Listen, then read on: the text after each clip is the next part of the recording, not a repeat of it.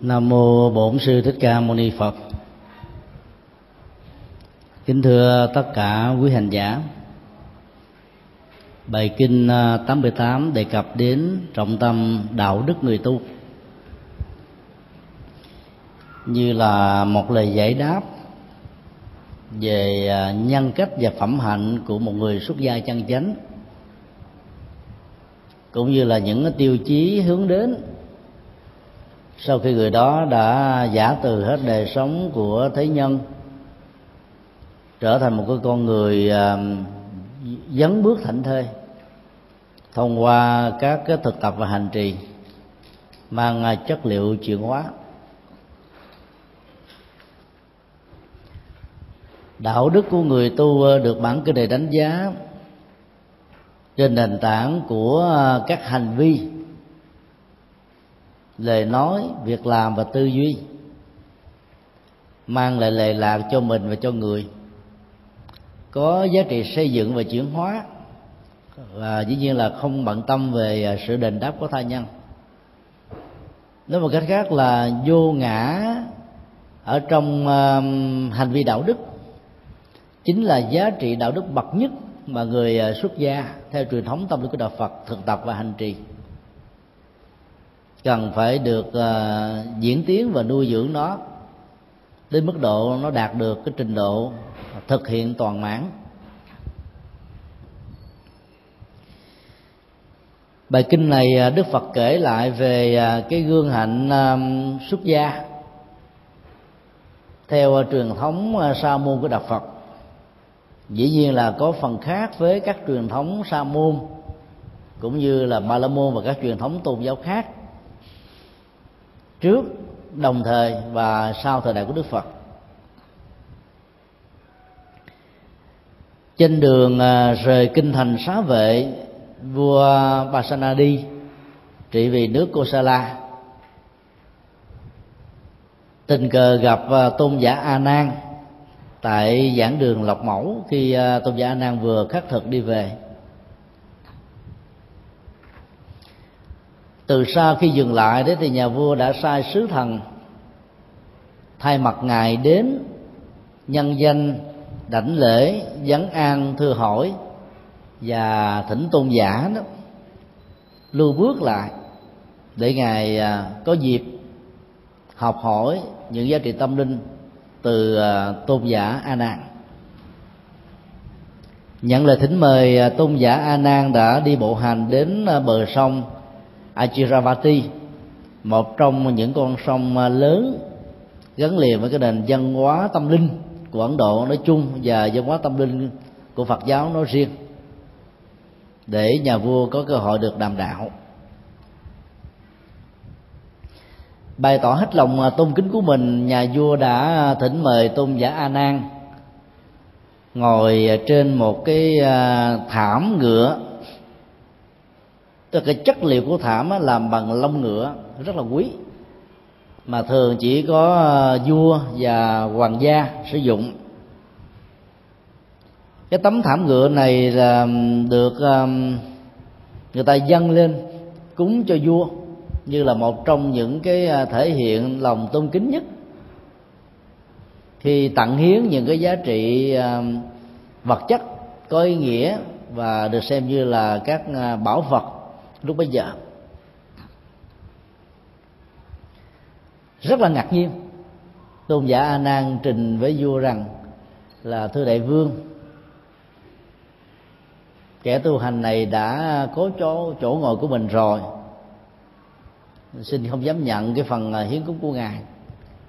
Nói xong thì tôn giả ngồi trên à, đám cỏ cô sa, được dịch ở trong à, chữ hán là cỏ cát tường tại vì cái loại cỏ này đó, nó rất là là là im ái, nó không có bị ngứa như các loại cỏ khác. Vì trên lá của cỏ đó, không có những cái lông và vết xước. Cho nên các hành giả tâm linh à, thời đức phật đã thường dùng cỏ này để làm cái bồ đoàn, thay cho những cái vật dụng im ái mà ngày nay chúng ta sử dụng trong thời à, hiện đại.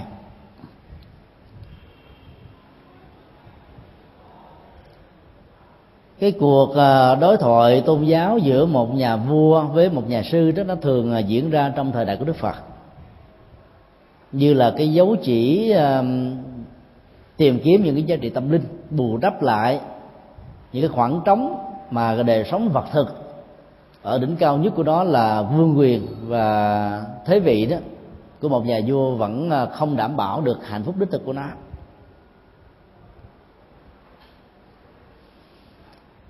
Giá như mà các nhà cầm cân nảy mực, các quốc gia của Việt Nam và nhiều quốc gia khác đó, đều có những cái hành động như là đại vương Basanadi thì có lẽ là quốc dân sẽ được à, an lạc và hạnh phúc nhiều lắm. Là bởi vì à, ở trong kho tàng tâm linh của đạo Phật,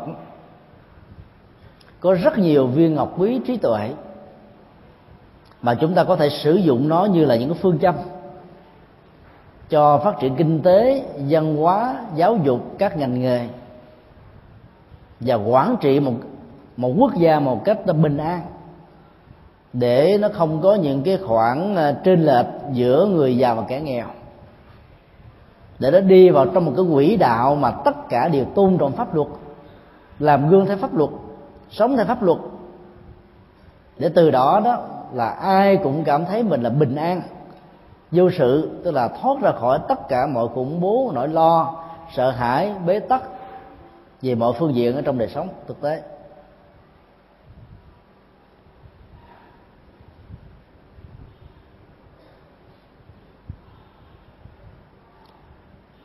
Đất nước Việt Nam um, sau năm 75 đó, thì phần lớn các nhà lãnh đạo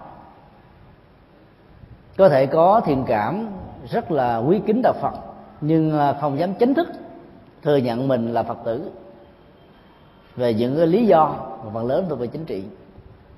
Theo cái cơ chế đó là người theo à, chủ nghĩa hiện tại đó sẽ là những người vô thần. Ừ. Hiểu à, góc độ triết học Mác Lênin như vừa nêu đó, sẽ rất là dễ dàng gặp được đạo Phật vì đạo Phật là đạo vô thần. Nói theo ý nghĩa tôn giáo học bởi vì thực tế là bởi vì à, chữ vô thần á, không có nghĩa là nói rằng không có thần linh, mà là không thừa nhận có một đấng sáng tạo, tức là nguyên nhân thể thủy của vũ trụ, đã nắng tạo ra con người, sơn hà, dạng vật, sự sống, ngày và đêm, trăng và trời, cũng như là các vận hành theo cái tính cách quỹ đạo được an bài của nó.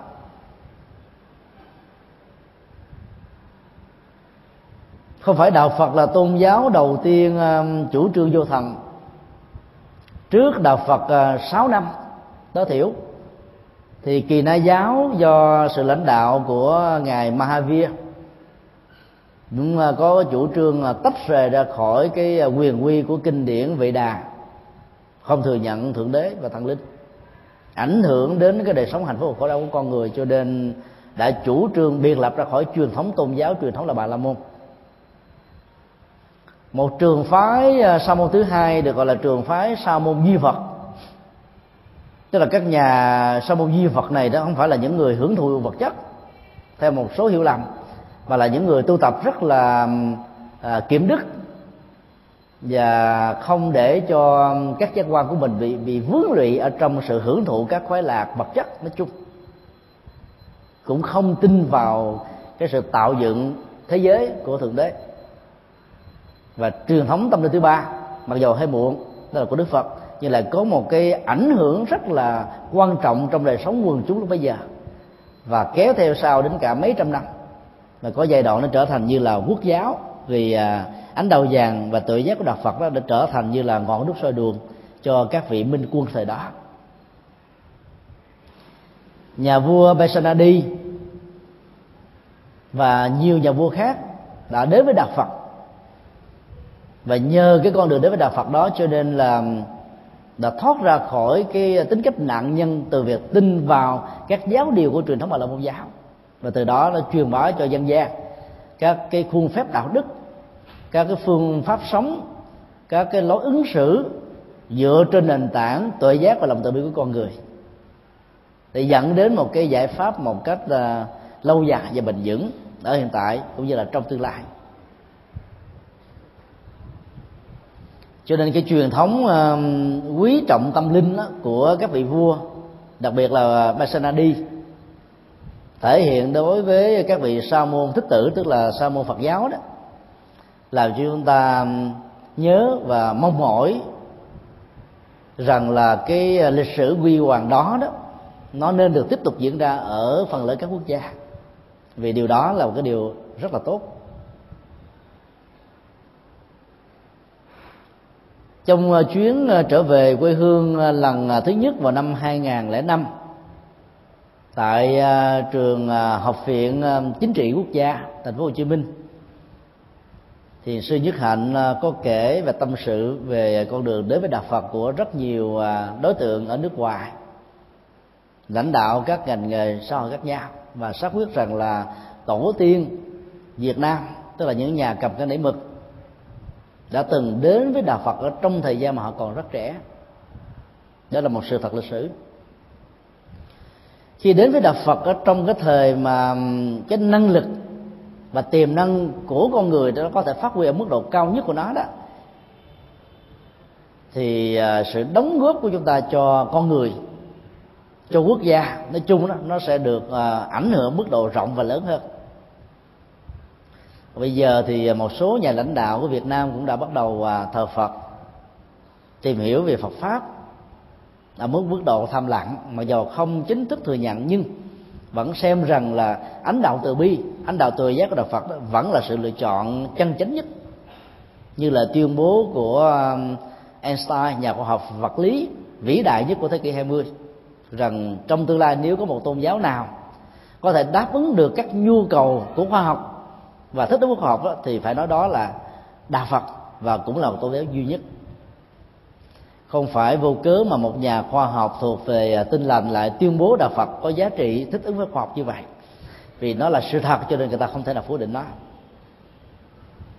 Chắc hẳn rằng là khi nhà vua Besanadi đến với đạo Phật đó và ngưỡng vọng tôn giả A Nan không phải à, chỉ là cái niềm tin tôn giáo thông thường vì à, thấy rất rõ ở những cái con người đi theo tâm linh tự giác của nhà Phật, nó có một cái chất liệu gì đó mà làm cho mình nó tự động thấy, là thể hiện lòng tôn kính liền.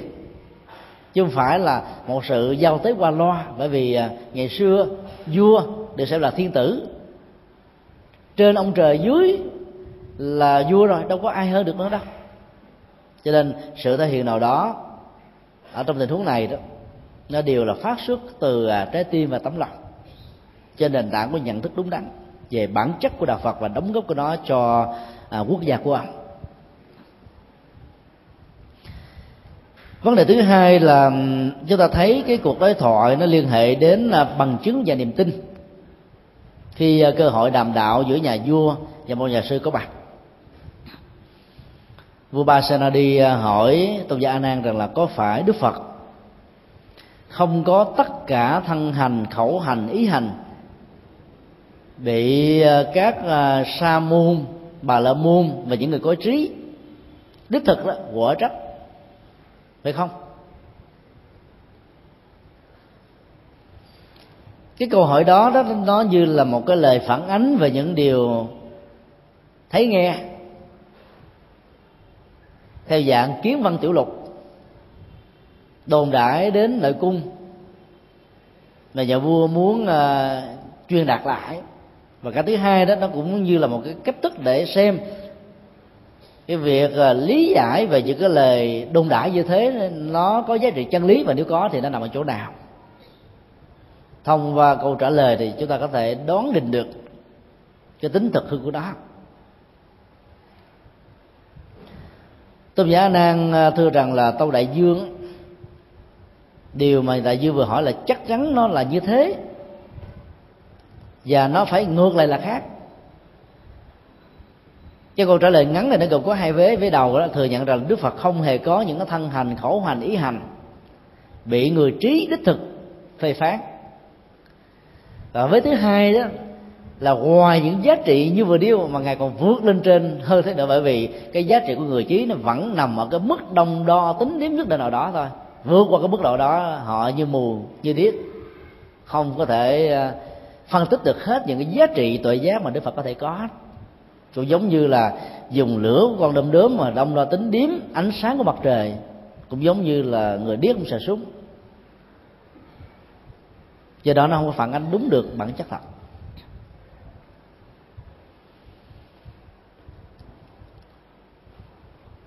Đạo phật có mặt ở trong một cái bối cảnh văn hóa đa tôn giáo, đa quy về chính trị cách đây um, 26 thế kỷ đó thì dĩ nhiên không thể nào nó tránh khỏi những cái tình trạng dẫn đến việc à, phê bình chỉ trích loại trừ lẫn nhau. Ấy thì bằng cái ảnh hưởng của phật giáo đó không bằng quân sự không bằng chính trị mà nó là bằng cái nhận thức len lỏi một cách trực tiếp từ cái cảm nhận tri thức của con người cho nên đi đến đâu nó soi sáng và ảnh hưởng tới đó. Rất nhiều vị vua đã từ bỏ tôn giáo của mình mà không hề có một sự dụ dỗ theo công thức, theo đạo có gà mà ăn như là một sự tinh nguyện đó, vì giá trị của nó lớn quá, tốt quá, mình mình không theo, mình bị thiệt thòi. Mình không theo, mình mất lợi lạc đó do đó đó là các lời đồn đại tốt về đức phật cũng có, xấu về ngài cũng không kém gì và những cái lời mà gây hoang mang, làm cho người ta không biết đâu là thực và hư đó là cũng vô số. Ở đây đó là nhà vua à, chỉ à, nói một cái câu rất là khéo, là có phải rằng là như lai đã thoát khỏi những à, hành động của thân khẩu ý mà người trí có thể quan trách được?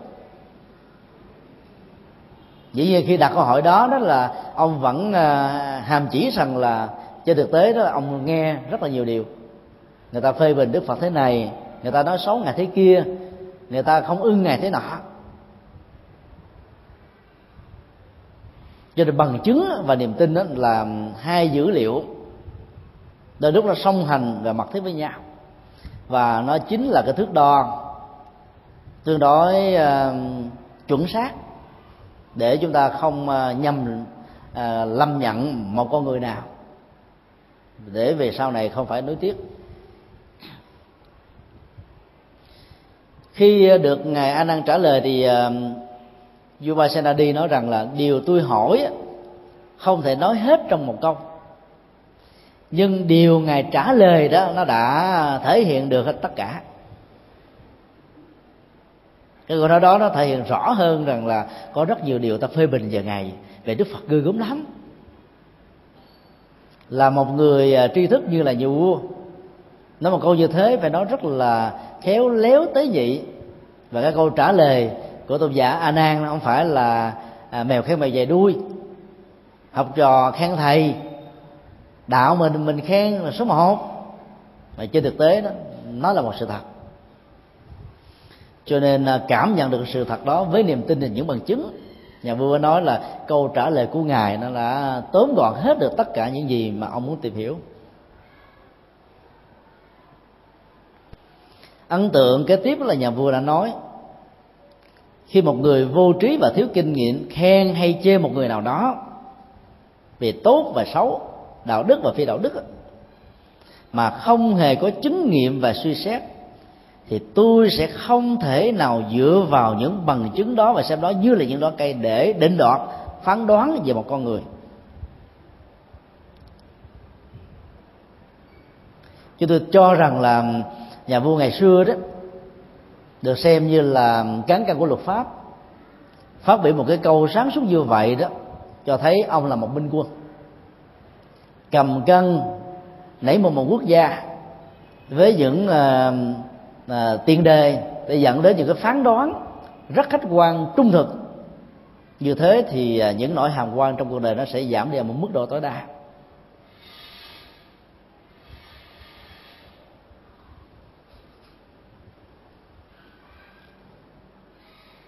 Trong cái vế thứ nhất, chúng ta thấy là người vô trí và thiếu kinh nghiệm khen.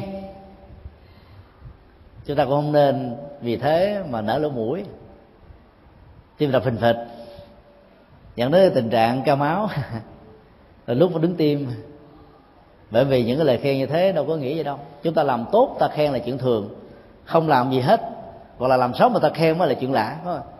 cho nên khi được người khác khen thì hãy lấy xem chuyện đó là chuyện bình thường về nhân quả. Nó phải như thế thôi. Không có gì để hãnh diện. Dĩ nhiên chúng ta cũng không nên là phủ định điều đó. Có nhiều phật tử khi được khen đó, ôi, tôi có làm gì đâu. Thầy thầy thầy đừng khen tôi. Mà tôi đi. À, đừng có ghi công đức gì. À, tôi thầm lặng lắm, thầy ơi, tôi không muốn ai biết đến hết trơn. Từ chối lời khen lần thứ hai là muốn có lời khen lần thứ ba. Giờ là vô tình.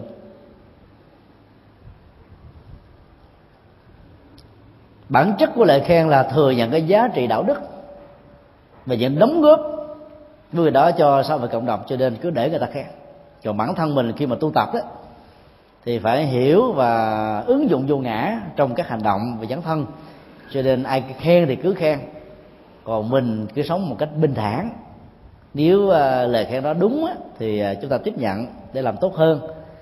Nếu lời khen đó là một sự à, uh, cương điệu đó thì nó có thể dẫn đến cái tình trạng à, mà chúng ta biết là nó như giống như là lời định. Mà bản chất của nó là lấy lòng. Những nhà vua hay là những người có vai trò lớn của một quốc gia, một công ty, một tổ chức mà thích nghe những cái lời nói ngon ngọt, nịnh, a vua, a tòng, thì nước sẽ mất, nhà sẽ tan, công ty xí nghiệp sẽ đổ nát. Bởi vì đi sau, đi kèm theo những cái lời khen. A vua định hót như thế, đều có những cái mục đích mà bản chất của nó đều là phục vụ cho cái tôi của người khen. Người biết vận dụng cái lời khen um, định hót uh, một á, sẽ đạt được cái giá trị uh, tưởng thưởng đến mười. Cho nên ai quen sống theo lời khen dễ bị tụt hậu lắm. Do đó nhà vừa nói là những người vô trí và thiếu kinh nghiệm mà khen á để chứng tỏ rằng nó không có bằng chứng. Và thiếu suy xét cho nên họ cũng không lấy gì để làm tin. Với thứ hai là, những người vô trí, thiếu kinh nghiệm mà chơi đó, thì lại càng không lấy gì làm tin nữa. Trên thực tế đó thì à, chúng ta dễ bị trao đảo trước những lời chê lời chê lắm. Khen đôi lúc ta không nhớ. Bởi vì trong trái tim của mình, trong nhận thức của mình, thỉnh thoảng nó phải còn rơi rớt rơi rớt lại những cái thái độ ganh tị không muốn thừa nhận cái đóng góp của người khác. Không muốn uh, chứng kiến cái thành của người khác. Cho nên chúng ta biết người ta giỏi biết người ta đóng góp nhưng ta chúng ta muốn phận, vẫn muốn phủ định. Còn đối với những cái lời chê đó thường là cái xấu. Thì thỉnh thoảng ai có những tâm lý vừa nêu đó thì dẫn đến một cái phản ứng ứng xử tình nguyện trở thành cái lo phóng thanh truyền đạt lại đầu làng ngã sớm. Nói chung là bất cứ ai mà chúng ta có cơ hội để chia sẻ. Tin nghe theo những cái lời chơi như vậy, đôi lúc đó nó làm cho mình à, thối chí bồ đề. Chán nản, thất vọng dữ lắm. Có một số phật tử à, đi chùa nhiều. Trong cái giờ rảnh rỗi, thì thay vì ta tới chùa ta ngồi ta niệm phật, hay là ta quán tưởng, thực tập thiền, đi kinh hành làm lễ hay là xuống nhà bếp và những cái chỗ nào mà cần thiết để mà có bàn tay công quả của mình á, thì làm. Một số thì ngồi lại tâm sự. Sao? Nhà chị thế nào? Công việc làm ăn ra sao? Gần như là mình là kể hết chuyện trong nhà ngoài phố ở trong cái không gian tâm linh của một ngôi chùa. Rồi nghe những điều đó rồi á có nhiều người thất điên bắt đảo luôn nản bởi vì nghe điều xấu thì nhiều, mà điều tốt thì ít. Và cho đó điều tốt thì nó vô số mà người ta không kể. Ta kể chuyện gì đâu không. Cho nên là không khéo mà tiếp nhận những lời chơi đó, phê bình chỉ trích, thì chúng ta chính là cái sọt rác để chứa đựng những cái à, vật nó không có giá trị. Tâm con người trở nên trao đảo, thất vọng, buồn chán, tiêu cực nỗi khổ niềm đau nó phát sinh rất là nhiều. Nhất là những người nào mà chưa có niềm tin vững đó thì khi nghe người nào nói cái xấu thì đừng đừng ừ, kiên nhẫn mà tiếp tục ở lại hay là ngồi. Chúng ta hãy tìm chỗ khác mà đi để cho những cái giá trị ờ, tâm linh của mình nó được phát triển. Đó là chúng ta biết thương mình. Người vô trí và cái người ờ, thiếu kinh nghiệm á, mà khi mà họ chơi rồi đó, họ chơi mạt sát luôn nó nó rất chỉ có một phần tư mà nghe họ chơi mình tưởng như nó rất tình tan ben à không còn cái gì để xài nữa. Thấy rồi muốn vứt bỏ luôn. Cái mức độ truyền cảm về à, à, phản ứng cảm xúc đó nó lan truyền rất là nhanh. Theo kiểu là đồng thanh tương ứng đồng khí tương cộng hoặc là theo cái cấu trúc của cái nồi và cái nắp dung. Thì ăn rơ ăn gu với nhau rồi đó là thôi mọi thứ có thể trở thành như là những cái điều thập một sở thị.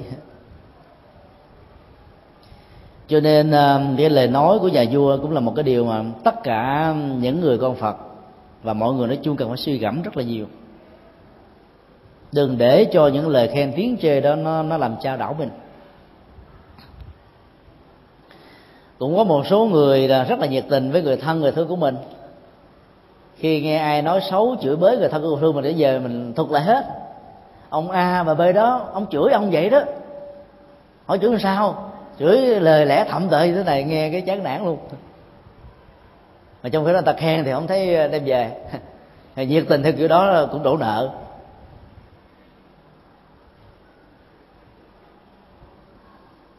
Có một vị hòa thượng à, đắc đệ tử thị giả, đi đây đi đó nghe người ta nói rất nhiều về ngôi chùa của mình, về à, bổn sư của mình về nó thầy ơi, chỗ đó nói xấu thầy thầy ơi, chỗ kia nó không tốt về thầy thầy ơi, phật tử này, từ này bỏ chùa, rủ rê các phật tử khác đi luôn. Và thượng à, trả lời rất là sâu sắc, tôi không nghe thấy người ta chửi bới tôi, không nghe thấy người ta nói xấu cái chùa tôi, mà tôi nghe ông nói không à.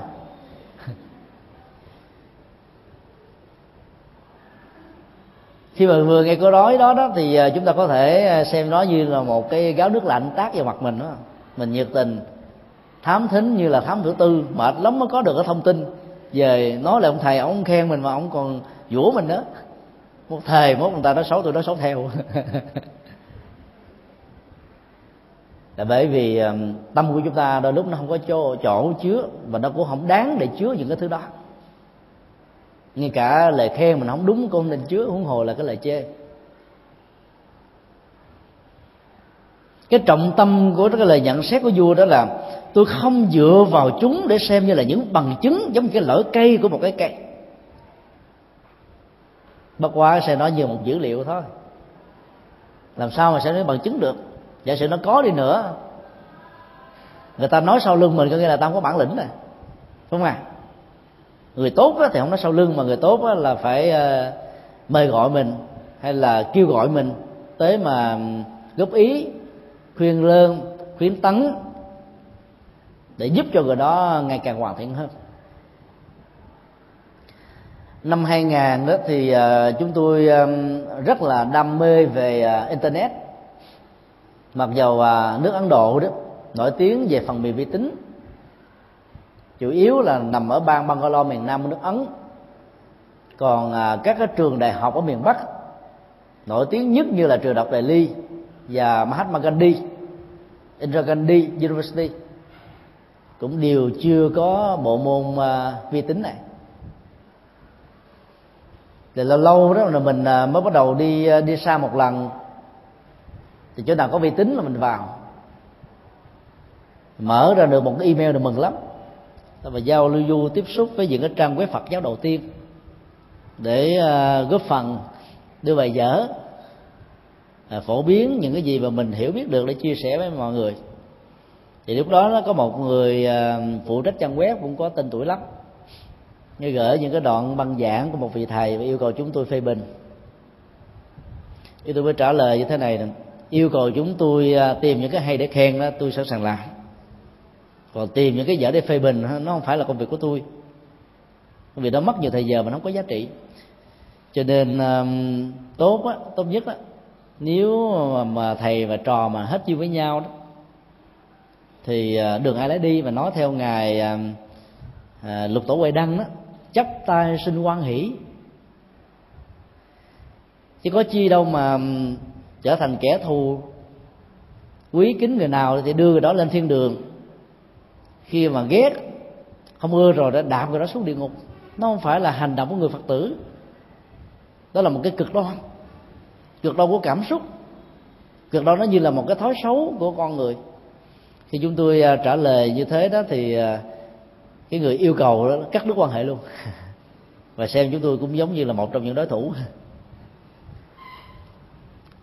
Sống ở trong cái dòng khen chơi đó đôi lúc là mình bị à, mỏi mệt lắm để bởi vì ờ, mặc dầu nó không ờ, phản ánh được những cái giá trị thật nhưng nó có thể làm cho chúng ta dễ bị trao đảo trong cuộc đời. Và rất may mắn là, là nhà vua Basanadi này đã sát với chuyện đó.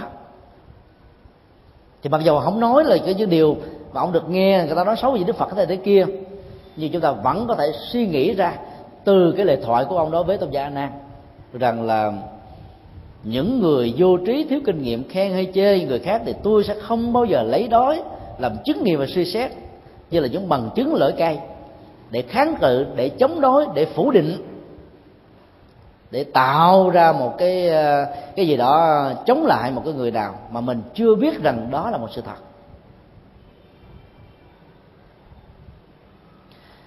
Ở trong ờ, cái giới thứ tư mà người phật tử tại gia giữ đó, liên hệ đến à, sự phát ngôn của cái miệng. Để có điều à, thứ nhất đó, đó là không nói những gì sai sự thật. Thứ hai là nói những lời mang tính cách là hiểu cảm thông xây dựng đoàn kết. Không nói những lời quyền rủa ác độc chửi bới tục tiểu và không nói những lời vô ích. Thì cái tiêu chí đầu tiên của cái phát ngôn chân chánh đó, trong tình huống này đó đã được thì sư dứt hạnh nó diễn dịch ra rằng là cái người mà tiếp nhận giới tiếp thị của thiền sư đó, sẽ không tuyên truyền những gì mà mình không biết chắc chắn rằng nó là một chân lý hay là một sự thật. Cái đó rất là khó thực tập. Và nó là cái phần à, ứng dụng từ à, cái giới à, thứ tư mà đức phật đã dạy. Là lúc chúng ta vì nhiệt tình, chúng ta đi tuyên truyền phổ biến đó mà không biết rằng là cái nhiệt tình này nó mang lại nỗi hàm quan là bế tắc cái khổ đau cho người khác nhiều lắm.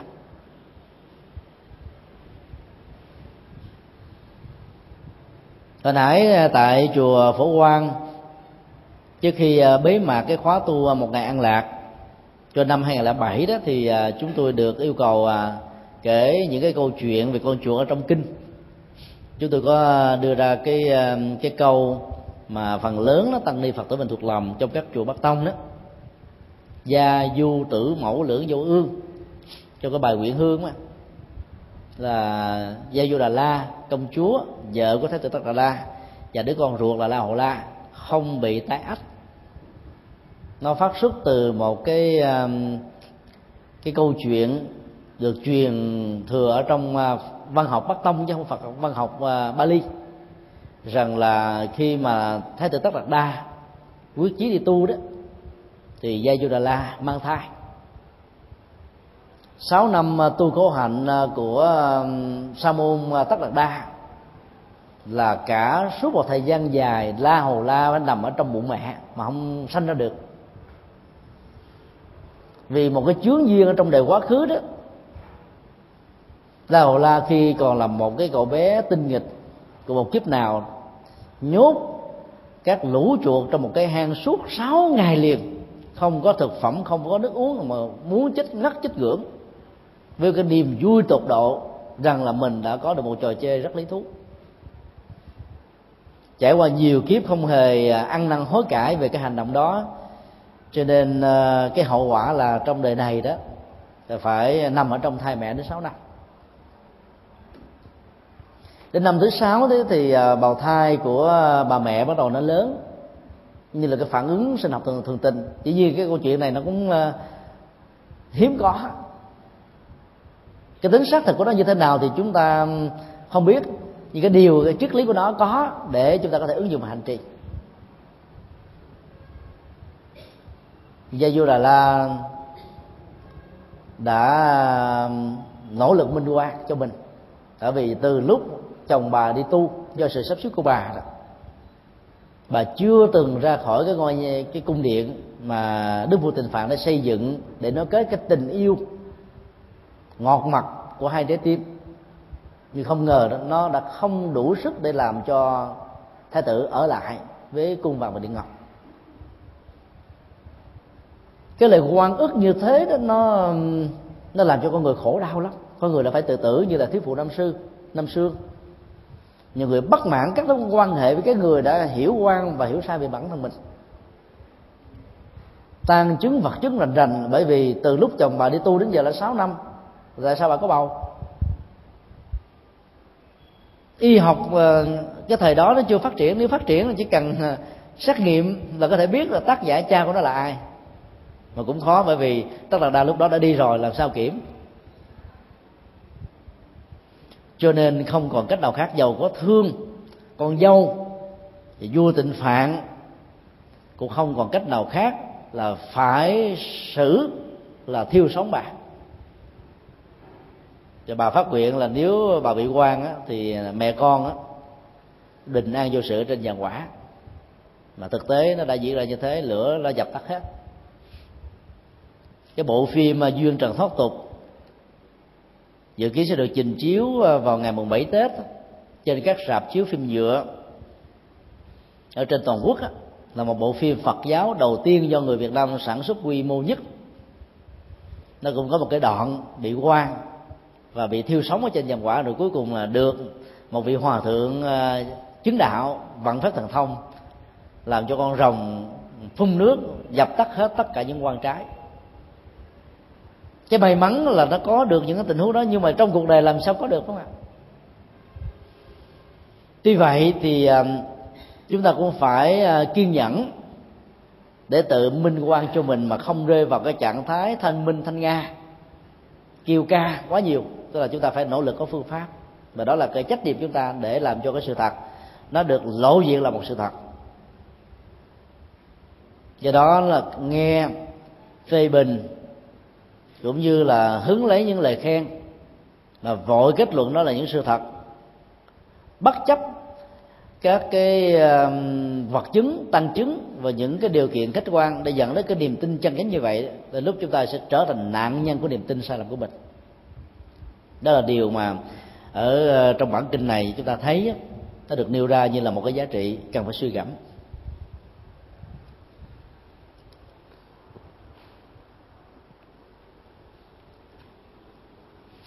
Kế đến nhà vua nhân cơ hội đó mới hỏi tôn giả a nan rằng là, theo đức phật thích ca đó, thì thế nào là một loại thân hành đáng quở trách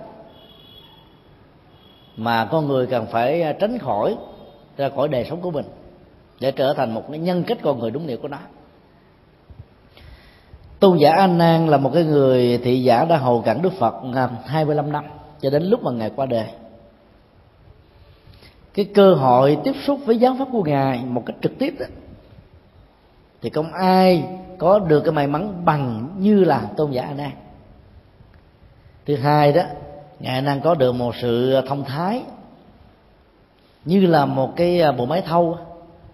Tất cả những gì được nghe đó, nó không quên và sai sót. Và một trong những điều kiện khi làm thị giả của đức phật đó, tôn giả a nan đặt ra là cả những bài kinh nào đức phật thuyết giảng trước khi nhận ông làm thị giả ngài phải kể lại giảng lại hay. Cho a nan hết thì a nan mới nhận lời còn bằng không là không. A nan ngon lành không? Làm thị giả ra điều kiện đàng hoàng. Gây áp lực với đức phật. Và áp lực này áp lực rất tốt. Thì dĩ nhiên đó là một cái cơ hội quý để đức phật à, kể lại hết. Cho nên à, các giá trị tâm linh tuệ giác của đức phật thì à, Ngã nan gần như là một bản sao. Chứ tôi gọi là bản sao là bởi vì à, trong khi rất nhiều người bình dân không có trí thức gì cả chứng đắc được đạo quả a la hán nhưng a nan vẫn là một phàm phu. Bởi vì chỉ phát triển về phương diện này mà nó thiếu đi cái phần à, tu tập. Theo cái tiêu chí quan trọng nhất mà đức phật đã dạy.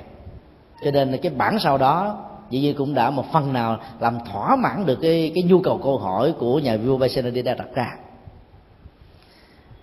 ông trả lời rằng là tất cả những loại thân hành bất thiện, có tội, có tác hại, có khổ báo, đều là những hành động của thân đáng quở trách. Mà một bậc có trí, một hành giả, một tu sĩ chân chánh sẽ không bao giờ gặp phải hay là dấn thân vào. Theo cái lời à, giải thích ngắn gọn này đó thì chúng ta có thể thấy nó gồm có bốn nội dung căn bản mà hành vi đạo đức của một người tu về bản về về cái thân thể về những hành động của nó đó đó là làm thế nào đó nó không chứa những yếu tố bất thiện. Mà định nghĩa của bất thiện là không có lợi cho mình cho người ở hiện tại và tương lai. Lệ theo cái nghĩa tốt ấy, chứ không phải là nghĩa xấu. Thì tất cả những cái đó được gọi là bất thiện. Cái thứ hai là không có tội tức là nó không có trái lệ về cái phương pháp luật pháp đã được hiện hành ở trong à, các nền tảng quốc gia. Dĩ nhiên là mọi một cái hệ luật pháp đó, nó có tính tương đối của đó và ở một số nơi được cho phép thì chỗ khác là bị cấm. Ngay cả một quốc gia như là liên bang Hoa Kỳ gồm à, trên à, 50 50 tiểu bang. Mà cái luật về giao thông hay là luật về xây dựng nó cũng có khác biệt rất là căn bản nhiều à, quốc gia liên bang khác nó, nó cũng à, có những cái cấu trúc luật pháp như vậy.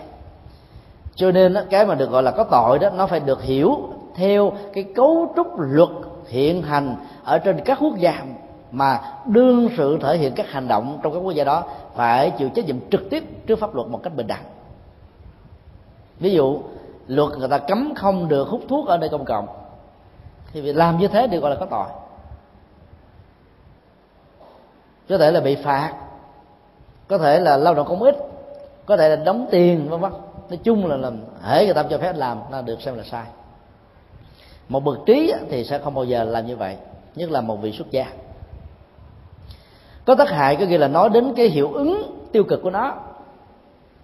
Về à, phương diện à, cảm xúc, về nhận thức, về đời sống, về ảnh hưởng, về sức chi phối. Khi mà hành động đó được kết thúc nhưng cái hiệu quả và cái hiệu ứng hành động đó vẫn tiếp tục lan tràn và thể hiện với đời sống của con người.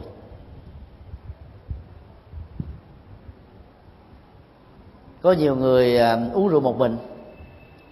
Không phá làng, không phá sớm không làm phiền người thân và cho rằng à, cái đó đâu có lỗi gì đâu. Nhưng nếu uống rượu ở nơi công cộng thì vẫn được xem là có tội, mặc dù mình không phá phách ai hết á.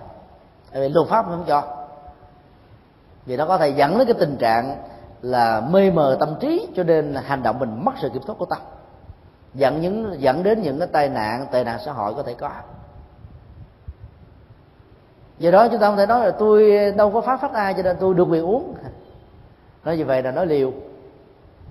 À, mình được quyền nói liều nhưng mà luật pháp được quyền phạt. Ai lỗi thì biết. Cho nên à, tất cả những hành động nào thân đó, mà không được luật pháp ừ, đồng ý cho phép đó, thì nó được là sai. Cái thứ ba đó cái thứ tư đó là cái mà nó à, dễ dàng hiểu hơn đó là nó có khổ báo tức là dẫn đến một cái quả báo xấu tạo ra nỗi khổ niềm đau theo năm cấp sầu bi khổ u và não. Thì những hành động của thân dẫn đến như vậy được xem là hành động đáng quở trách thì dầu cho đó là người trí không người trí. Là người à, tu sĩ hay là người à, người phàm cái tục thì quở trách như thế nó vẫn có cơ sở để chúng ta chấp nhận.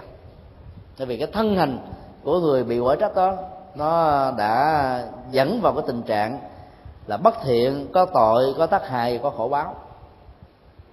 Đây là một cái à, tiêu chí định nghĩa về bản chất của hành động khá chuẩn xác và sâu sắc để chúng ta có thể làm thước đo như là cán cân để có thể ờ, làm cho đời sống của mình ngày càng tốt đẹp hơn.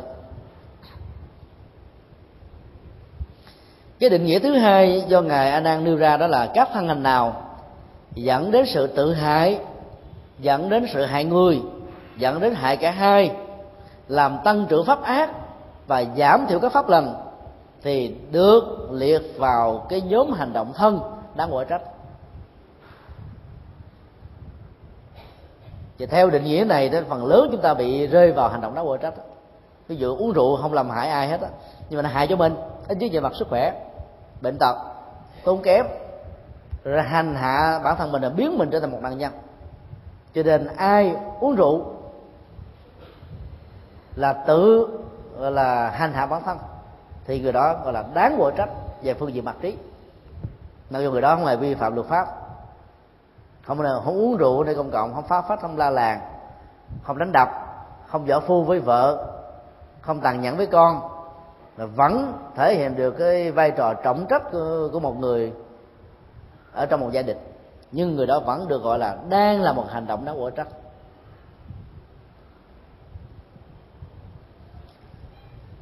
Tất cả những hành động làm tăng trưởng pháp ác và giảm đi cái pháp lành đều xem là xấu. Cách đây ba ngày, cả thế giới đều à, nghe cái tin. Một vị bộ trưởng à, y tế của Singapore phải từ chức về một cái à, cái thước phim của ông. Đã được phổ biến trên các trang web do các đảng đối lập muốn triệt hạ ông. Như là một minh chứng về cái ngoại tình trước búa diều ờ, dư luận lớn quá, ông còn ờ, cách nào khác là phải từ chức. Và những cái đóng góp của ông về y tế, nâng cấp y tế, làm giảm các cái dịch vụ ờ, đóng tiền cho người dân có thể có được cái chất liệu và chất lượng y tế từ đó khá cao. Ít được người nhớ đến, mà ta than phiền ông như là một kẻ thiếu đạo đức. Vỡ trách ông như một người không xứng đáng với cái tư cách và vai trò của một bộ trưởng. Một cái hành động à, đơn giản, nhưng mà nếu cái vai trò vị thế của người đó lớn, thì người ta sẽ khó có thể dung tha. Có thể à, trong thế gian này nó có hàng trăm, hàng ngàn người làm việc đó. Nó sai với luật pháp, nó có hại, nó có khổ báo, nó bất thiện, nó có tội. Nhưng người ta có thể bao che không quan tâm. Vì nó không đáng để người ta quan tâm. Nhưng là một người có vai trò thì người ta phanh phui đến đây tới chỗ vậy cho nên cái tính cách à, đáng quở trách ở trong những cái thân hành của những người à, có vai trò lớn đó là một điều rất là nghiêm trọng. Ở trong kinh à, đức phật có một cái lời dạy về cái tính cách khai, tức là mở cho những cái tình huống đặc biệt là đối với những người mà có giá trị đóng góp lớn đó, thì khi xử phạt họ trước pháp luật đó, cũng nên hạn chế cái truyền thông báo chí. Ngày xưa thì không có báo chí nhưng cái truyền thông quần chúng đó càng nhiều càng tốt vì nó không làm thương tổn đến cái đời sống của con người. Thì lúc đó người ta thân lượng nhân vật đó bây giờ biết đến một cái điều xấu của nhân vật đó lớn quá đi thì tất cả mọi việc làm tốt của họ dẫn đến sự nuối tiếc hết làm sụp đổ hoàn toàn cho nên xử người đó xử thầm lặng đó. Ví dụ giờ xử bắn, hay là tôi chúng ta cũng không cần phải công bố rộng rãi, để cho những cái giá trị tốt của người đó trong quá khứ nào tiếp tục được tốt, tiếp tục được ca ngợi, tiếp tục được bắt chước, tiếp tục được vận hành. Còn những cái xấu của người đó thì đã bị chặn đứng rồi. Âu cũng là một cái à, cái cái cái cách để chúng ta có thể tham khảo được. Làm như thế không có nghĩa là chúng ta bao che cho cái xấu cái xấu thì đáng quở trách rồi. Nhưng mà quở trách một cách thiếu thiện chí đó thì làm cho những cái tốt nó thậm chí là lớn hơn rất nhiều lần hoặc là ngang bằng với cái cái xấu đó nó bị người ta quên đi. Nó cũng là một sự bất công. Bản thân của ông bộ trưởng này làm sai về thân hành vì uh, gian díu với một người khác. Nhưng ít ra đó ông đã được vợ và con tha thứ. Ông có lỗi với vợ con của ông nhưng những đóng góp của ông cho những cái lĩnh vực khác, không vì thế mà nó bị bị bị ờ, người ta quên lãng đi. Chúng ta cũng phải hết sức là là công bằng trước những tốt và xấu. Cái nào đáng quở trách thì quở trách, còn những cái đáng khen thì chúng ta phải khen. Chứ còn những cái hành động xấu của người ta, rồi chúng ta vì cái đó, vinh vào cái đó, quên đi hết những cái gì đóng góp, đó là một cái điều tiêu cực. Nó không phải là cái cách thức ứng xử của một người phật tử hay là một bậc trí điều thứ ba, nhà vua hỏi, thế nào là khẩu hành đã quả trách và ý hành đã quả trách? Thì tôn giả a nan cũng trả lời có cùng chung một cái cấu trúc và nội dung. Đó là bất cứ một cái tư duy, nếp suy nghĩ dầu nó rất là thầm lặng ở trong đầu, không ai biết đến. Hay là những lời nói được biểu hiện ở bên ngoài, mà nó mang cái tính cách là bất thiện, có tội, có tác hại, có khổ báo, dẫn đến tình trạng tự hại hại người, hại cả hai, tăng trưởng pháp ác và làm giảm thêm pháp lành thì điều đó đều được gọi là các hành động lời nói và suy nghĩ đáng gọi trách.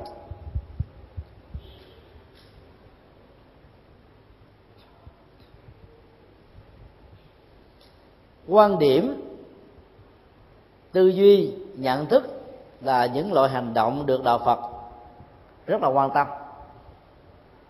vì nó chính là đạo diễn. Kéo theo sau nó là các hành động của lời nói về việc làm.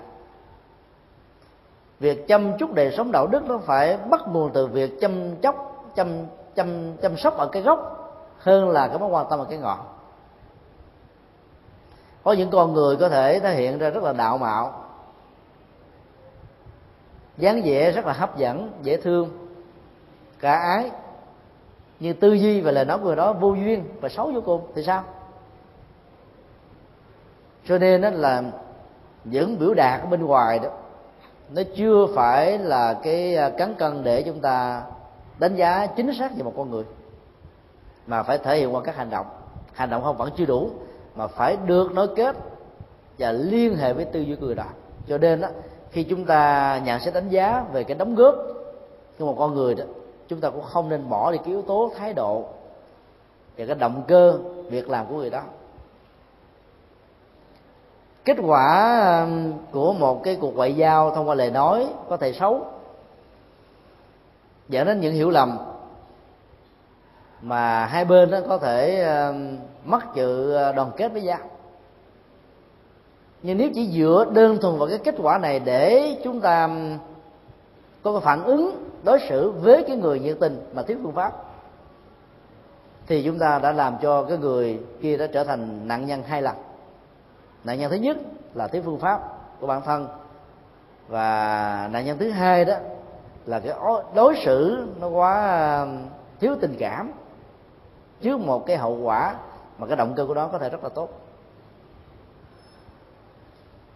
Cho nên khi mà mình à, nắm rõ được cái động cơ tốt sự dấn thân tích cực của một người nào đó mà hậu quả nó không đạt được như muốn thì đừng nên đổ thừa. Vì à, thái độ đổ thừa đó làm cho người ta khó chịu lắm, mỏi mệt lắm.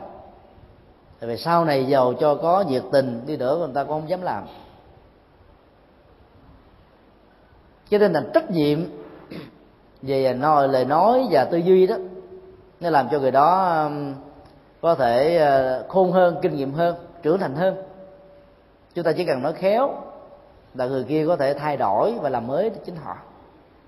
Chúng ta nói không khéo là chúng ta làm đốt chết luôn cái nhiệt quyết của người đôi lúc một cái phát ngôn sơ suất nào đó. Thậm chí nói rất là đúng nhưng mà người ta hiểu sai. Rồi chỉ dựa vào cái kết quả đơn thuần là làm cho chúng ta đánh mất đi cái sự đóng góp là điều không nên. Do đó đó, nó nó phải dựa vào cái tố là bất thiện. Nếu động cơ tốt thì nó không được gọi là bất thiện. Mặc dù nó có thể à, có tác hại nó có thể có khổ, khổ báo. Cho nên bốn yếu tố này nó đóng vai trò ngang bằng và cái tầm quan trọng như nhau. Cho nên khi ờ, chúng ta xác quyết về một cái hành vi thế nào gọi là quở trách và thế nào được gọi là đáng tán thán đó thì chúng ta cũng không nên bỏ qua những yếu tố này. Mà không đó thì chúng ta có thể ờ, mang lại rất nhiều điều ờ, không hay không ai không tốt.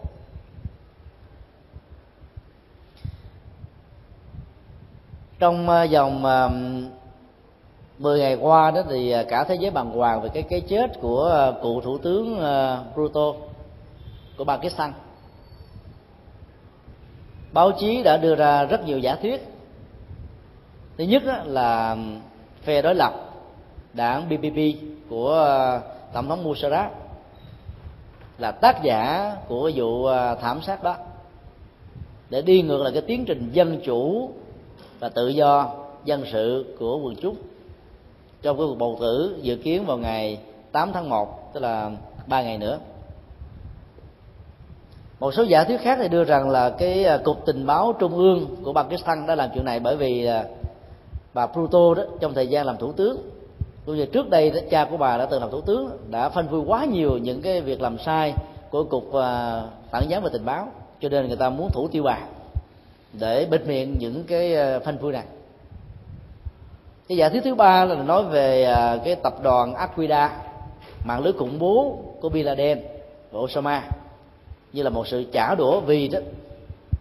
Trong thời gian ờ, bà làm thủ tướng cũng như là khi lưu vong ở nước Anh đó, thì bà vẫn tiếp tục chống các hoạt động khủng bố mà các cái cứ sở của đó có mặt ở biên giới của Pakistan bởi vì nối kết với Afghanistan trong à, rất nhiều cái vụ khủng bố mang tính cách toàn cầu.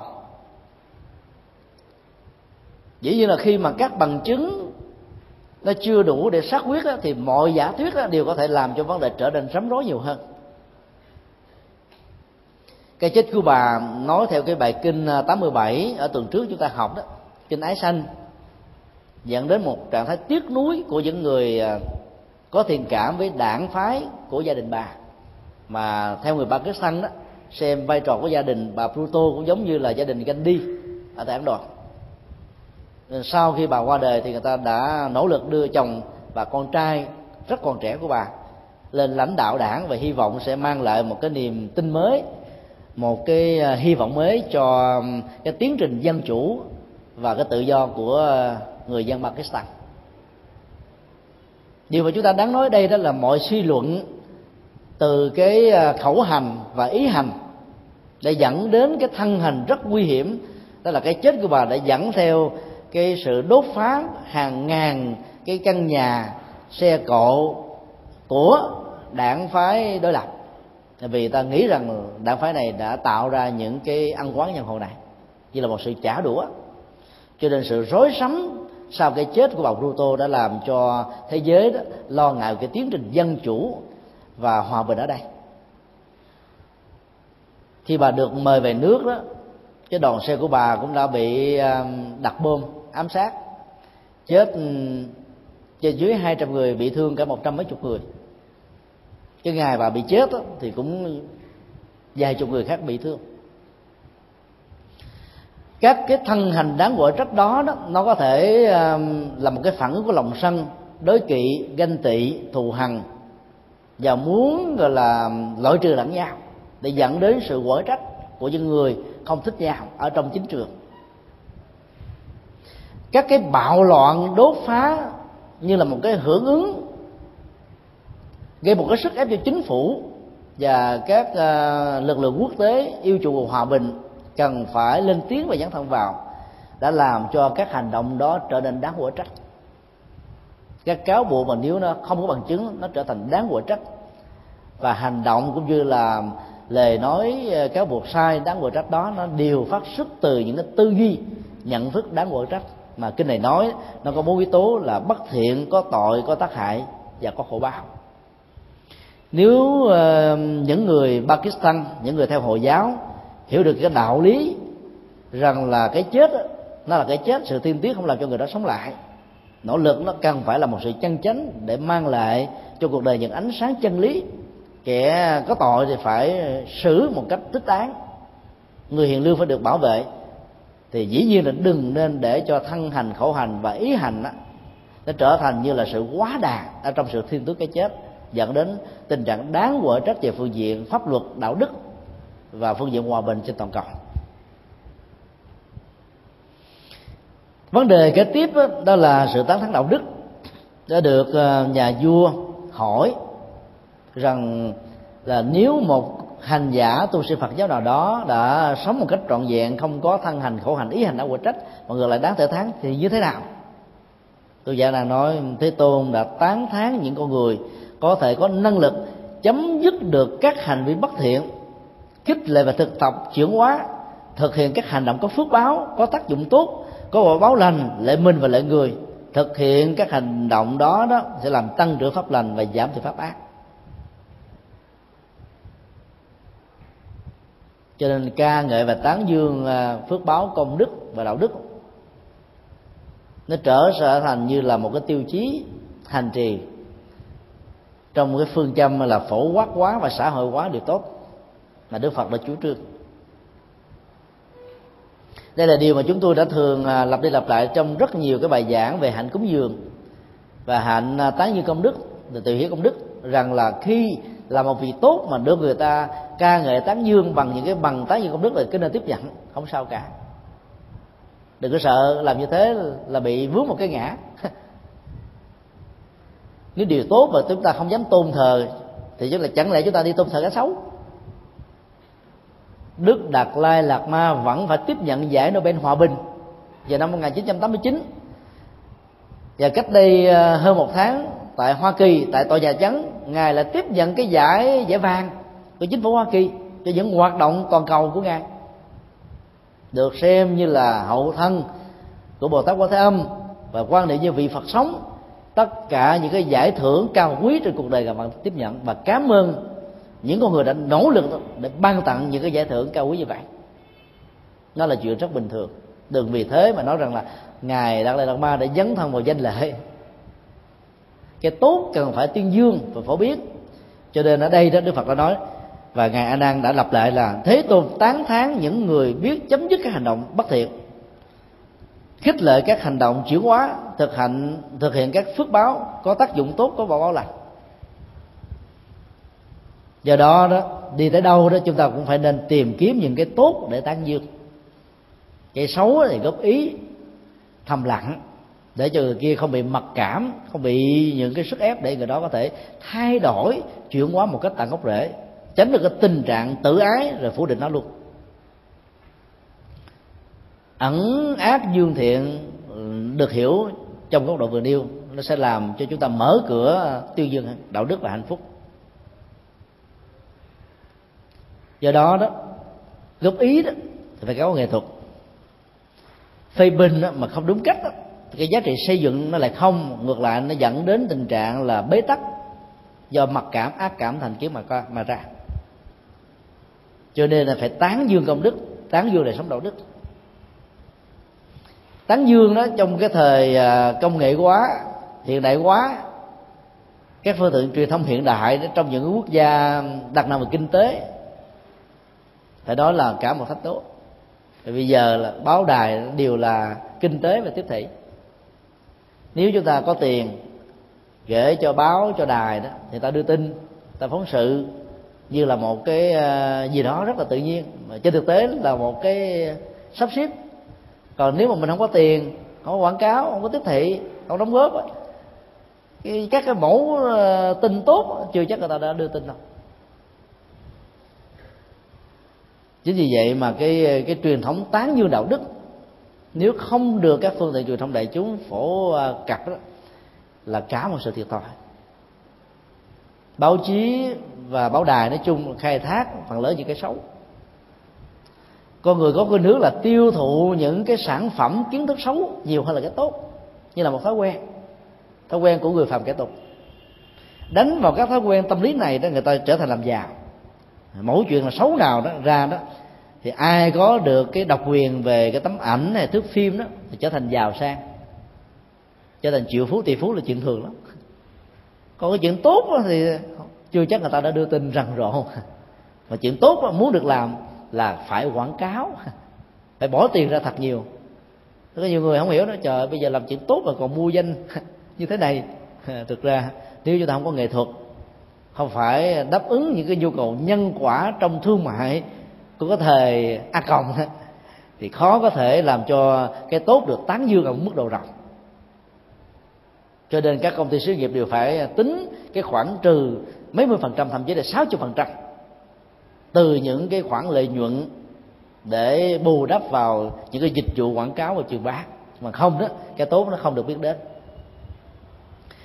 cái tốt trong Phật giáo thường được chúng tôi quan niệm như là cái tốt chay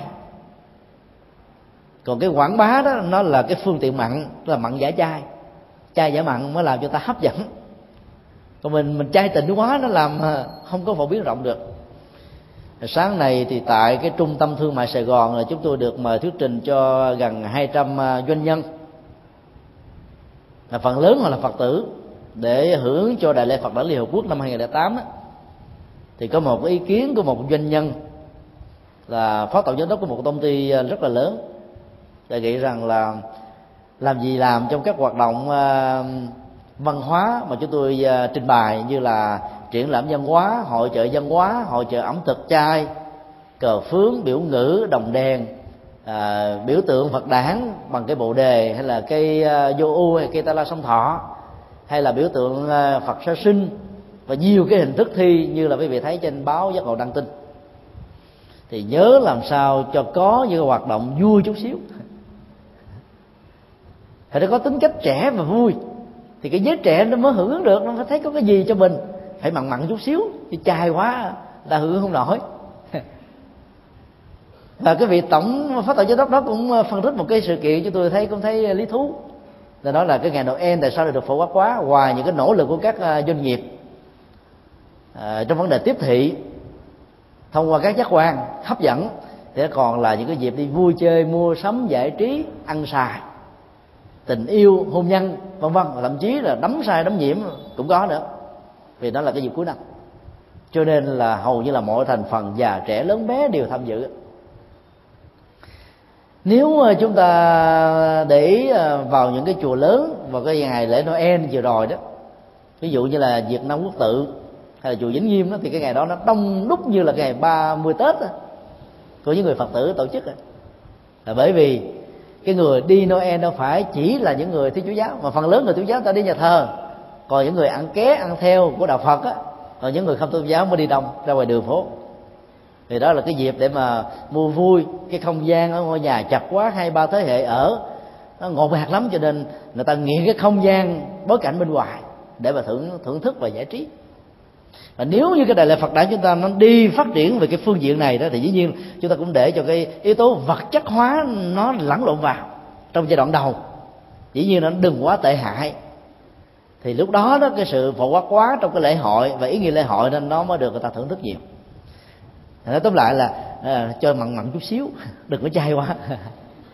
Vậy nghĩa mặn này không phải nghĩa xấu à phải có niềm vui. Cho nên chúng tôi mới đề nghị là họ nên ờ, hỗ trợ bằng cách là cho giảm giá, khuyến mãi. Và trong ờ, các cái công ty xí nghiệp ờ, là các cái dịch vụ, nên có cái câu là mừng phật đản sanh, giảm giá đặc biệt. Hay là nhân mùa phật đản, giảm đặc biệt, không mua, bị thiệt thòi. Là sao? Hấp dẫn chút xíu.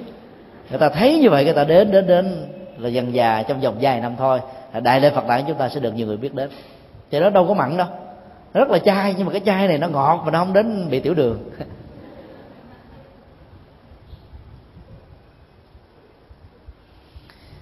Những công việc như thế chỉ có các doanh nghiệp có thể làm được tu sĩ là không nổi.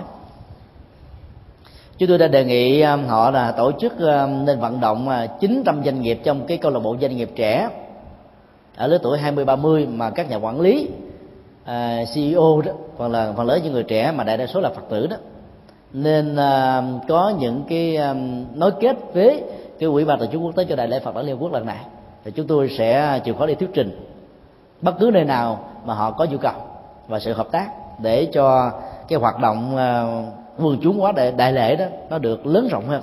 Và đây là cái cách chúng ta tán như đạo đức. Bởi vì liên hiệp quốc đã thừa nhận cái ngày đản sanh của đức phật là một cống hiến cho nhân loại không chỉ về mặt văn hóa mà còn đạo đức tâm linh và tự giác. Không phải vô cớ mà liên hợp quốc đã thừa nhận cái ngày này là cái ngày văn hóa của nhân loại, mà các tôn giáo khác như là ngày giáng sinh với cái mùa vọng không hề có. Mà các tôn giáo ờ, vô thần cũng chưa từng có được cái sự công nhận một cách như thế này.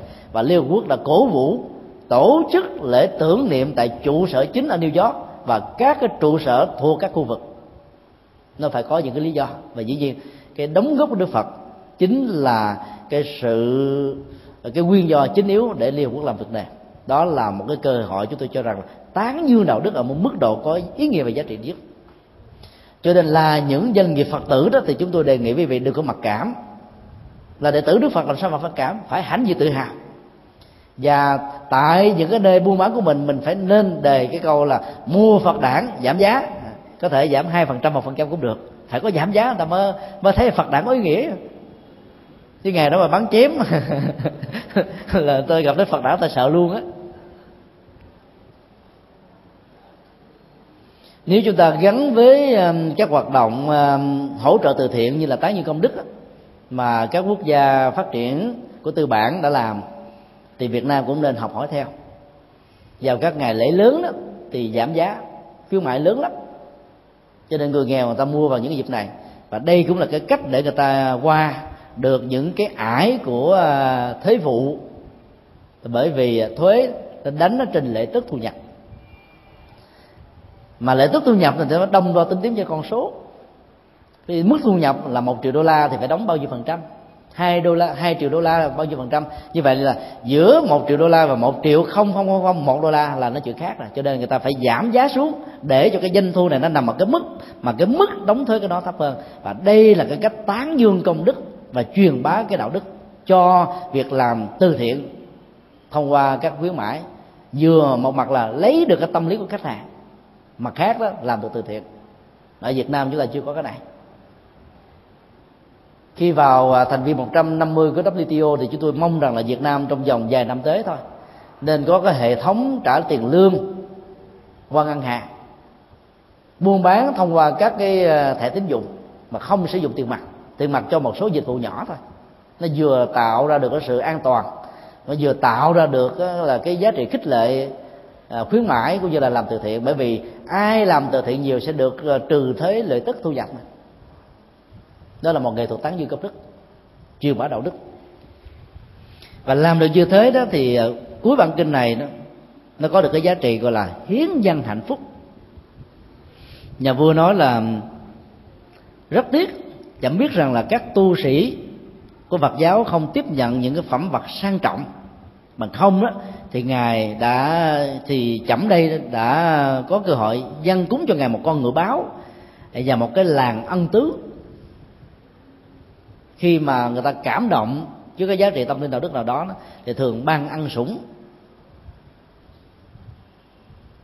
Cho nên nhà vua đã nói với sự nuối tiếc và và hy vọng rằng là ngài a nan hãy chấp nhận cái cuồng vải vải vốn do vua a sợ thế tặng rất là quý trọng, đẹp lắm. Giá trị tiền nó cao lắm. Dài 16 quỷ tay trong 18 quỷ tay thì hy vọng rằng là ngài sẽ sử dụng nó để làm y, cho thấy như là sự cúng dường của nhà vua. Và nó tạo ra một chất khích lệ là tất cả những người có tiền của đó nên làm những cái việc tương tự, tức là tán dương và cúng dường cái tốt, cái thiện, người thiện bậc chân nhân nói chung. Tôn giả a nan là cảm ơn à, tấm lòng của đại dương và sự quan tâm của ông. Nhưng à, ba y tôi đã có đủ rồi. Tôi xin không à, nhận cái tấm lòng này. Xin ngài hãy dân cúng cho các vị tỳ kheo khác đã có nhu cầu. Nhà vua mới lý luận rằng là khi đến cái con sông này đó để đàm đạo với ngài thì hẳn rằng là ngài và tôi đều uh, chứng kiến một cái sườn núi vừa mới trải qua một cái cơn mưa to. Nước chảy rất là mạnh đổ dồn xuống sông Achiravati triều cường của nó làm tràn ngập các bờ. Và giờ từ thế, từ đó mà các cái cơn hạn hán trong mấy tháng vừa qua nó đã được vượt qua. Dân chúng rất là mừng vui. Cũng mong rằng là ngài hãy tạo cho tôi một cái sự hanh thông như vậy, nước tràn ngập vào các cánh đồng, để cho hạn hán nó không có mặt nữa. Mong rằng là ngài hãy tiếp nhận đó để cho vương triều này được hạnh phúc, hoàng gia này được phước báo. Nếu ngài không nhận đó, thì ngài ngài cứ nhận ngài không mặc thì ngài cứ nhận rồi sau đó ngài tặng lại cho những người khác cũng được. Tôn giả a nan khi nghe lời à, phân tích như vậy đã rất quan hệ tiếp nhận rồi chia tay ngài vua với những lời chúc tụng. Nhà vua trở về triều đình của mình để làm các phận sự của một người cầm cánh đế mực. Còn tôn giả a nan tiếp tục trở về là tịnh sát của mình. Ông đã tường trình lại hết cái cuộc đối thoại gặp gỡ và cái câu chuyện giữa ông và nhà vua. Đức Phật đã tán thán trước mặt đại chúng rằng là ngày hôm nay, Đức vua Vaisanadi rất là diễm phúc, đã gặp được một người rất là đáng quý, đó là tôn giả A Nan. Thật là hạnh phúc cho vua Vaisanadi đã hiến cúng cho người xứng đáng được hiến cúng như A Nan Đà. Ở đây chúng ta thấy được cái sự hiến cúng nó là một cái nghệ thuật hiến dân hạnh phúc cái nhân hạnh phúc đầu tiên đó là vua a xà thế đã dâng cho vua Basanadi như là một cái nghĩa cử để tạo ra cái dịp cầu hòa bình giữa hai vương quốc. Không còn chiến tranh với nhau. Nước lớn hơn thừa nhận những cái à, à, nạp triều cống của cái nước nhỏ hơn. Mặc dầu à, cái thế lực của a xà thế đâu phải là nhỏ. Nhưng mà cái nghĩa cử muốn hòa bình cho nên đã dân cúng. Thì đó là một sự cúng dường mang ý nghĩa quốc tế, quốc gia đại sự. Rồi nhà vua đó, mặc dù rất là chân quý cái nghĩa cử này, nhưng mà vì quý trọng tôn giả a nan với những cái lời à, phân tích về giá trị đạo đức của người tu, cho nên đã dân cúng lại. Rồi ngài a nan đã sử dụng cái đó để hiến tặng lệ cho những vị đồng tu xứng đáng của mình đã có nhu cầu. Như vậy là sự hiến cúng này là một sự hiến dân hạnh phúc, dây chuyền từ a sà thế và vua Besanadi từ vua Besanadi qua bàn tay của tôn giả A Nan từ bàn tay của tôn giả A Nan qua bàn tay của một vị tỳ kheo nào đó. Và dĩ nhiên mà dù bài kinh đi kết thúc tại đây, chúng ta có thể suy luận tiếp tục là nó sẽ còn có thể trải qua rất nhiều bàn tay khác. Và nếu lúc đó người ta sử dụng cái nghệ thuật đấu giá, có lẽ nó có thể làm rất nhiều việc từ thiện nữa. Đây là cái phẩm vật của vua mà. Vì các tu sĩ Phật giáo được khuyến khích không nên sử dụng các loại gấm phóc tốn kém quá nhiều từ mồ hôi nước mắt của người nông phu nghèo khó. Cho nên với tinh thần đó, chúng tôi tin chắc rằng là sẽ được chuyên lan rộng để cái giá trị từ thiện và giá trị đạo đức của đó sẽ được mở mang và không còn bất kỳ một cái gì có thể giam nhốt lại trong một cái không gian nhỏ hẹp. Đó chính là một trong những cái nghệ thuật để hiến dân hạnh phúc mang niềm vui cho người khác là hiến dân hạnh phúc. Hiến dân hạnh phúc không có nghĩa là mình tặng cái thành quả hạnh phúc thông qua sự tu tập của mình, như là hồi hướng công đức là hiến dân hạnh phúc. Có người nói là khi mình hồi hướng công đức là mình không còn công đức nào hết, cho nên tiếc quá không dám làm. Rồi có người đặt cái vấn đề là hồi hướng công đức cho một ngàn người thì người có chút xíu xài thấm mấy giờ đâu? Hay làm chi? Thôi thà không làm. Thực ra hồi hướng công đức là một người thật hiến dân hạnh phúc trên cơ sở làm cho cái trái tim, cái tâm của mình rộng lượng, cao thượng, mở rộng với nhiều người hơn. Chứ nó còn y nguyên và thậm chí nó còn nhiều hơn nữa.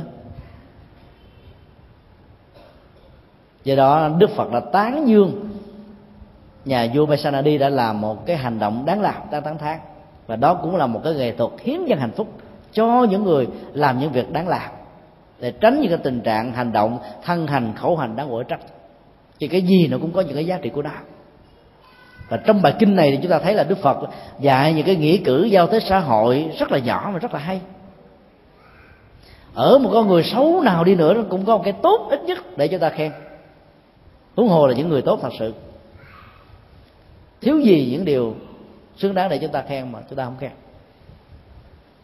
Cho nên bài học ở trong bài kinh à, uh, Bahitika này đó đó là hãy biết tán dương đạo đức để cho đạo đức đó nó được truyền bá rộng. Ai làm được như thế là đang tiếp sức để hiến dân hạnh phúc cho cuộc đời. À, chúng ta kết thúc cái bài kinh tại đây. À, có một câu hỏi trên bàn. Thưa thầy ở trong gia đình của tôi nghịch cảnh nhiều người ta đã chàng ép quá quá mức. Tôi cảm thấy khổ tâm lo âu nếu ra đi thì không biết đi đâu. Nếu ở lại đó thì không chịu nổi. Tôi lại thấy tâm của mình hận thù trỗi dậy. Đầu tôi nóng như là lửa. Và tôi không biết làm thế nào để cho cái nóng đó được nguội lạnh trở lại. Không còn hận thù. Hiểu là dễ, nhưng làm khó và phải làm như thế nào. Các cái quan trái trong cuộc đời đó, chúng ta gặp nhiều lắm và có nhiều người đã bỏ cái quan trái đó với người dương nước lã thì dễ, mà với người thân thì khó. Vì hàng ngày mình kỳ vọng người đó, mình thương tưởng người đó, chăm sóc, lo lắng. Và bây giờ người đó làm ngược lại những gì mà mình mong mỏi, cho nên cái rai rứt, đau khổ như là một cái ờ, tệ nạn biến mình trở thành một nạn nhân, làm cho mình khó thoát. Ai lâm vào hoàn cảnh như như trên đó là một điều rất là đáng cảm thông cái phản ứng mà chúng ta có thể ứng xử trong tình huống này đó, không nên là cái phản ứng được nêu ra ở trong cái câu chuyện, bởi vì nó là phản ứng của người chưa học phật. Bỏ đi đó là một sự chạy trốn. Nó có thể tạo ra chúng ta cái cảm giác an thân, an tâm trong một cái thời gian nhất định, nhưng nó có thể kéo theo sau rất nhiều cái tình huống mà nói theo dân gian Việt Nam là tránh vỏ dưa gặp vỏ dừa. Trung tâm nuôi dạy thanh thiếu niên ba ở um, bên cạnh chợ gò dấp mà chúng tôi đã có dịp thăm viếng và thuyết giảng đó có nhiều bảnh đời bất hạnh đáng thương của các em. Vì các em là nạn nhân của cha ruột mình của cậu ruột mình của chú ruột mình làm dụng tình dục. Hoặc là cái nạn nhân của cuộc ờ, không hạnh phúc gây gỗ kể vả của vợ và chồng để làm cho các em ngột ngạt không còn cái chỗ gì để thở cho nên muốn đi ra ngoài. Rồi khi đi ra ngoài như thế đó các em lại lăn la với những kẻ xấu vì vì tiền tiêu đâu còn nữa. Cho nên phải lâm một cái hoàn cảnh bằng cùng sanh đạo tật, rồi cuối cùng nó trở thành là nạn nhân của những kẻ nanh vuốt ở trong xã hội ở trong thế giới ờ, thế giới đen thế giới ngầm cho nên đó là khi mà chúng ta gặp một cái sự chèn ép và bất hạnh trong gia đình mà bỏ đi đó chúng ta chỉ tháo gỡ được một phần nào đó thôi. Mà nói cái khác nó là sự chạy trốn vấn đề còn lại là chúng ta phải tư duy và tâm niệm rằng là tôi sanh ra trong cuộc đời này để làm những việc khó làm. Thì đó đó, cái cảm xúc đó không còn cái sức đè nén, khống chế, làm cho mình cảm thấy khổ sở bận tâm. Vì mình mang cái tâm niệm của một vị bồ tát làm những việc khó làm, cho nên các ức chế đó đó trước nhất như là một cái ờ, cái cơ hội để mình giải nghiệp nếu có trong quá khứ, mà mặc dù mình không biết là có hay không, nhưng mà tạm quan niệm như vậy để cho cái quan niệm làm những việc có làm làm cho mình vững chí vượt qua những cái gian trùng và thử thách một cách an toàn về phương diện cảm xúc và phản ứng của hành động. Điều thứ hai đó, chúng ta biết rằng là tất cả những nỗi bất hòa và những cái bất công đó, nó đều có những nguyên nhân xa và gần. Chỉ cần ngồi lại phân tích một cách khách quan, bỏ hết các thành kiến, định kiến, ác cảm, mặc cảm, thì chúng ta sẽ thấy rõ được. Nó có thể là cái người tạo ra sự chèn ép nó sai hoàn toàn, vì cái nguyên nhân là người đó không hiểu hoặc là hiểu sai. Thì trong tình huống này, thay vì hận thù người đó thì chúng ta phải thương, vì người đó đang bị khống chế bởi vô minh. Thương thì mới có cơ hội tháo gỡ được cái quan kia, quán trái. Ít nhất là 50% về phía chúng ta là trong cái quán kết mà chúng ta trở thành là người đã tháo gỡ được đó. Trong hận thù chúng ta là người không à, ghi lại những hiềm hận. Như vậy là người phật tử đó, phải khôn ngoan là phải giải phóng để tạo ra sự bình an của bản thân mình. Tìm một cơ hội để cảm thông người kia để vượt qua.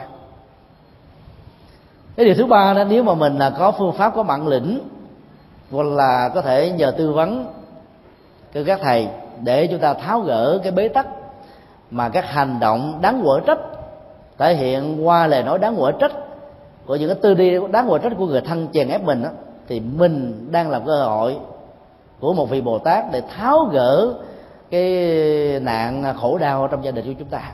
Thì đó là một cái nghĩa rất là hay. Tối hôm qua thì à, chúng tôi à, có tiếp được một phật tử rất là có hiếu thảo với cha mẹ ruột của mình nhưng mà trong gia đình cũng có những cái quan trái lắm. Người cha thương người con. Nhưng thương không đúng cách. Cho nên là tất cả những gì mà người con làm không đúng với ý cha, mặc dù nó đúng với pháp luật và đúng với lương tâm, thì người cha cảm thấy khổ đau. Rồi mắng chửi bằng những cái lời rất là nặng. Như thể là không muốn thừa nhận đứa con của mình. Vợ kế của người thanh niên này đó, thương người chồng của mình. Cho nên đã hà hơi tiếp sức cho những hành động hết sức là là tiêu cực, mặc dù nó phát xuất từ tình thương. Người con đó không biết phải ứng xử như thế nào để vẹn đôi đường. Theo lời người cha dạy thì phải đánh mất đi cái tình yêu, rất là đàng hoàng đứng đắn. Mà không nghe theo lời, mà nghe theo lời người cha dạy đó ờ, nghe, không nghe lời thầy người cha dạy thì người cha mình phải khổ đau, người mẹ kế cũng khổ đau, anh em trong gia đình cũng khổ đau, hết sức là khó xử chúng tôi đề nghị rằng là hãy tạo cơ hội cho chúng tôi gặp được người cha và người mẹ đó.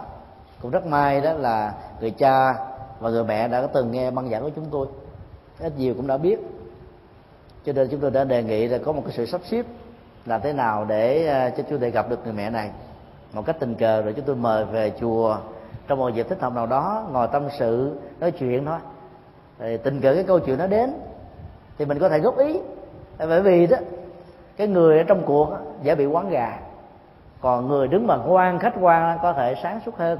Và nói như thế thì cái lời khuyến khích đó, góp ý của một vị xuất gia có thể làm cho người ta mở mắt.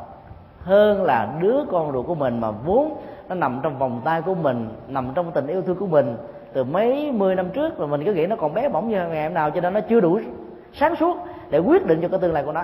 Cho nên đi tới hôn nhân tình yêu trong trường tình nước này là tiêu quan sự nghiệp.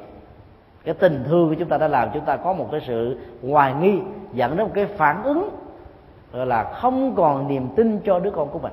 Trong khi đó thương đứa con là phải làm sao tạo cho đứa con trở thành là một cái người đứng vững bằng nhận thức bằng nghề nghiệp bằng sự lựa chọn của chính nó hơn là chúng ta làm mọi thứ cho người đó học thuyết um, tự lực của Phật giáo dạy chúng ta là đừng tạo cho người ta cái sự sống bằng cái sự trợ, thở của một cái máy trợ tim. Phải để cho người đó thở bằng trái tim và buồng phổi của mình. Bởi vì nếu chúng ta hỗ trợ bằng cái máy trợ thở đó, buông cái máy trợ thở ra, người ta sẽ chết tức thắt. Cho nên thương con cái là phải làm sao? Hướng dẫn con cái đi đúng được. Tự mình à, đi thẳng, đi đứng. Đi đúng đi có trách nhiệm, đi có giá trị, đi có hiệu quả. Hơn là chúng ta sắp xếp o bế từng ly từng tí, mình và người đó cùng bị khổ đau giống như nhau. Đó là cái bế tắc mà một số gia đình có thể bị phát phải. Cho nên trong cái câu à, hỏi này đó thì à, chúng tôi cũng xin đề nghị đó, nếu như cái người mà tạo ra quán trái trong gia đình đó là một người phật tử có thể là do cái nhận thức sai, hoặc là đến với đạo phật chỉ qua cái việc mà đọc kinh mà không có hành kinh thì chúng ta nên tạo điều kiện một cách khéo léo để cho cái người đó có thể gặp được một cái vị à, vị thầy vị sư cô có cái năng lực thuyết giảng phân tích để hướng dẫn từ từ để cho cái bối cảnh của gia đình căng thẳng đè nén bị uổng ép nhiều thứ đó, có thể được à, khai thông. Đó là chúng ta thương người đó. Chứ còn đừng vì hẳn người đó mà chúng ta bỏ đi gây một cái sức ép hoặc là có những cái phản ứng nào đó không hay đó thì nó không nó không có lợi cho bất cứ ai mong sao cho cái người lâm vào hoàn cảnh này có thể đủ um, kiên nhẫn và lòng từ bi cũng như sáng suốt để vượt qua được cái vấn nạn đang gặp phải. Và làm được như thế thì chúng ta cũng đang là à, những người nỗ lực hiến dân hạnh phúc cho những người thân thương nhất ở trong gia đình của mình. Cho nên kết thúc bài kinh tại đây. Có lẽ là mình là sẽ còn à, một một à, một hoặc là hai buổi nữa thì mình à, sẽ nghỉ tết. Thì tuần sau mình vẫn tiếp tục học bình thường thì có lẽ là lần này à, chúng ta sẽ hoàn tất được 90 bài kinh. Sau gần 3 năm mà mới được có 90 bài, nó bị trái giáo án. Hy vọng là quý vị không có nản. Vì à, mình học à, chậm chậm vậy mà nó đi vào một vài cái góc cạnh được. Chứ còn nếu mình học bao quát quá đó, thì không có phân tích, thì nó cũng hơi uổng. Đây là cái lần đầu tiên chúng tôi nỗ lực là giảng trọn vẹn bộ kinh à, trung bộ mà trước đây đó chưa vị tôn đức của chúng ta.